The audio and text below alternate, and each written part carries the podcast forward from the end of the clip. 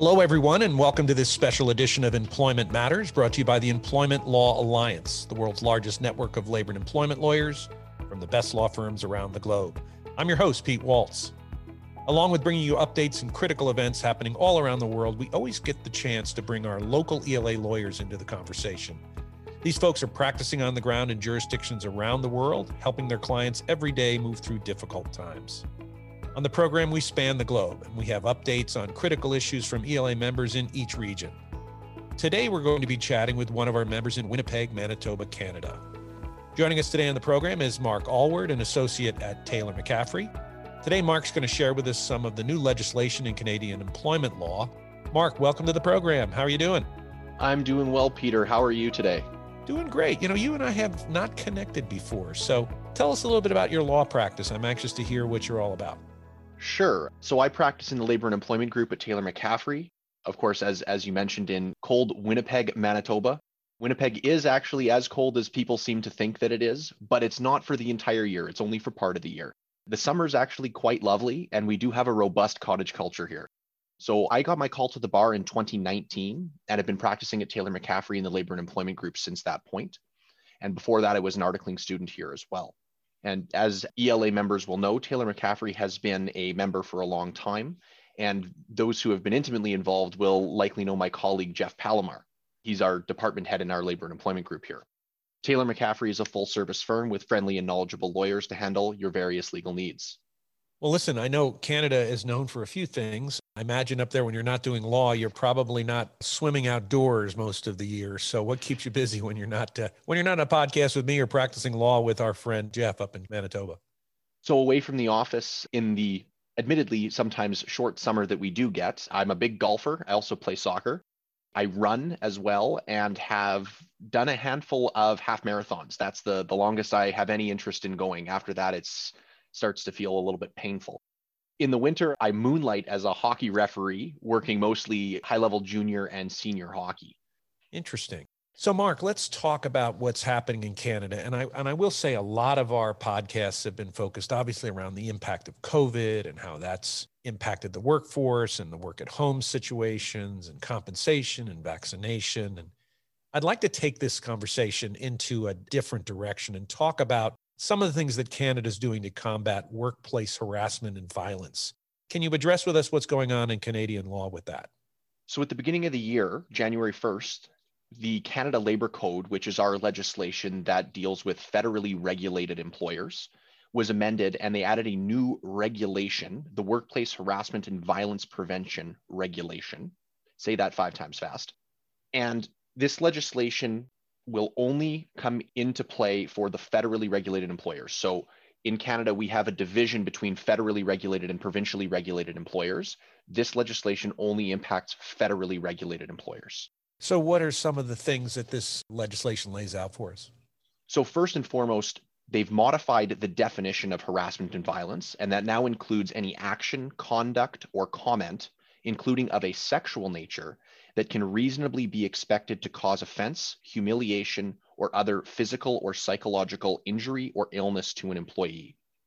They've also added a mandatory workplace assessment to identify risk of harassment and violence pursuant to certain requirements that are set out in the regulations. These risk factors need to be identified, and within the next six months, the employer must create and implement certain preventative measures in order to limit those risk factors as much as they can. And these workplace assessments have to be updated every three years. There are additional elements which require a workplace harassment and violence prevention policy. This is a mandatory policy for a workplace in the federally regulated sphere in Canada. Some of the things that are required of this policy include a mission statement, a summary of emergency procedures, a summary of resolution processes for complaints. And there are, of course, a number of other things that have to be included pursuant to the regulation that are specifically set out therein. So it sounds like, again, lots of work to do there. But in practical terms, what does this really mean for employers? So employers are going to have to consult with their legal advisors on this issue in order to properly address and, and determine what the exact requirements are for them. And there are likely going to be some policy revisions or completely new policies enacted by employers. This workplace harassment and violence stuff is very particular and has certain requirements that have to be adhered to. We're very fortunate that at Taylor McCaffrey, one of our associates has developed a particular expertise in this area. Well, that's interesting. It sounds like there's some new homework for employers dealing in the federal space in Canada. Let's move on to some more interesting jurisprudence out of Canada. Can you tell us about that interesting case that's created some waves among Canadian employers recently? So I think the number one case that's been talked about this year in Canada is the Waksdale decision out of the Ontario Court of Appeal. And what happened with Waksdale? So the facts there are, are fairly straightforward. An employee was dismissed from his employment on a without cause basis and sued for wrongful dismissal. And where the actual case comes in is that it was an admitted fact that the just cause termination provision in the employment contract was contrary to the employment standards legislation that was in effect. So let me understand this. So a clause that wasn't the active one in the dismissal was unenforceable? I mean, why does that even matter? That's exactly what makes this case so interesting. The just cause provision was improper, but the employee was dismissed on a without cause basis. So the just cause provision wasn't even the active clause here.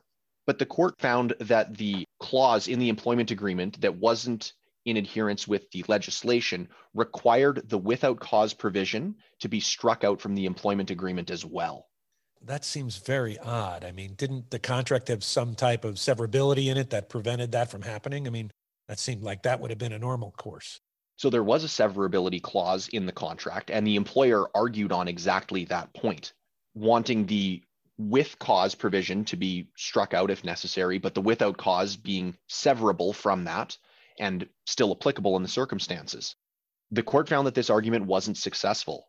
The court viewed the termination provisions as needing to be read together, which meant that you could not actually sever them. And so both had to be struck out. So let's talk about another legal matter. So an employer dismisses an employee and they manage to settle that matter rather than litigate it. What type of things does an employer need to do in order to ensure that the matter is settled with finality?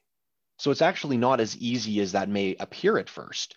Typically, we'd see a very general form release dealing with all aspects of the employment and the termination from employment. But actually, that can leave you open to further liability for things that weren't considered at the time the release was entered into. The most common time that we see this is dealing with bonuses that may not have vested at the time of the release, but it can happen for other reasons as well. So, give us another example of that happening. So, there was a recent case where an employee was dismissed on a without cause basis, and the parties settled that wrongful dismissal matter with respect to pay in lieu of notice and signed a general form release. This release set out a number of specific things that were covered, including termination pay, severance pay, pay in lieu of notice, vacation pay, etc. But it was still a very general form, not a specific form release. It included language such as without limiting the generality of the foregoing. But it didn't set out anything about entitlement to incurred, but currently unclaimed expenses that had occurred during the course of the employment of the plaintiff. And the plaintiff then sought payment of those expenses and was successful in having the release interpreted in a way such that her claim was allowed. So the general form release didn't apply to that particular claim, I guess. Why is that? So releases in Canada are limited to those things that were specifically within the contemplation of the parties at the time of execution.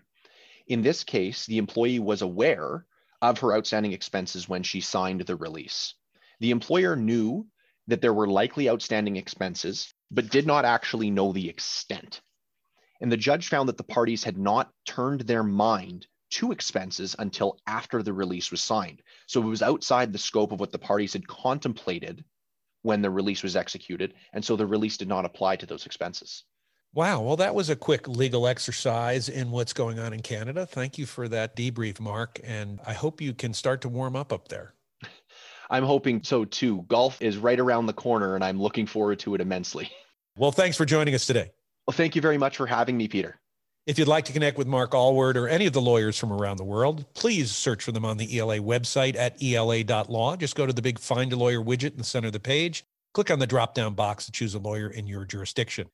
While you're on the website, you can also sign up to receive upcoming webinar invitations, download white papers, get access to on demand content, or use the ELA's exclusive Global Employer Handbook. You've been listening to Employment Matters, a podcast brought to you by the Employment Law Alliance, the world's largest network of labor and employment lawyers from the best law firms around the globe. I'm Pete Waltz. Thanks for listening.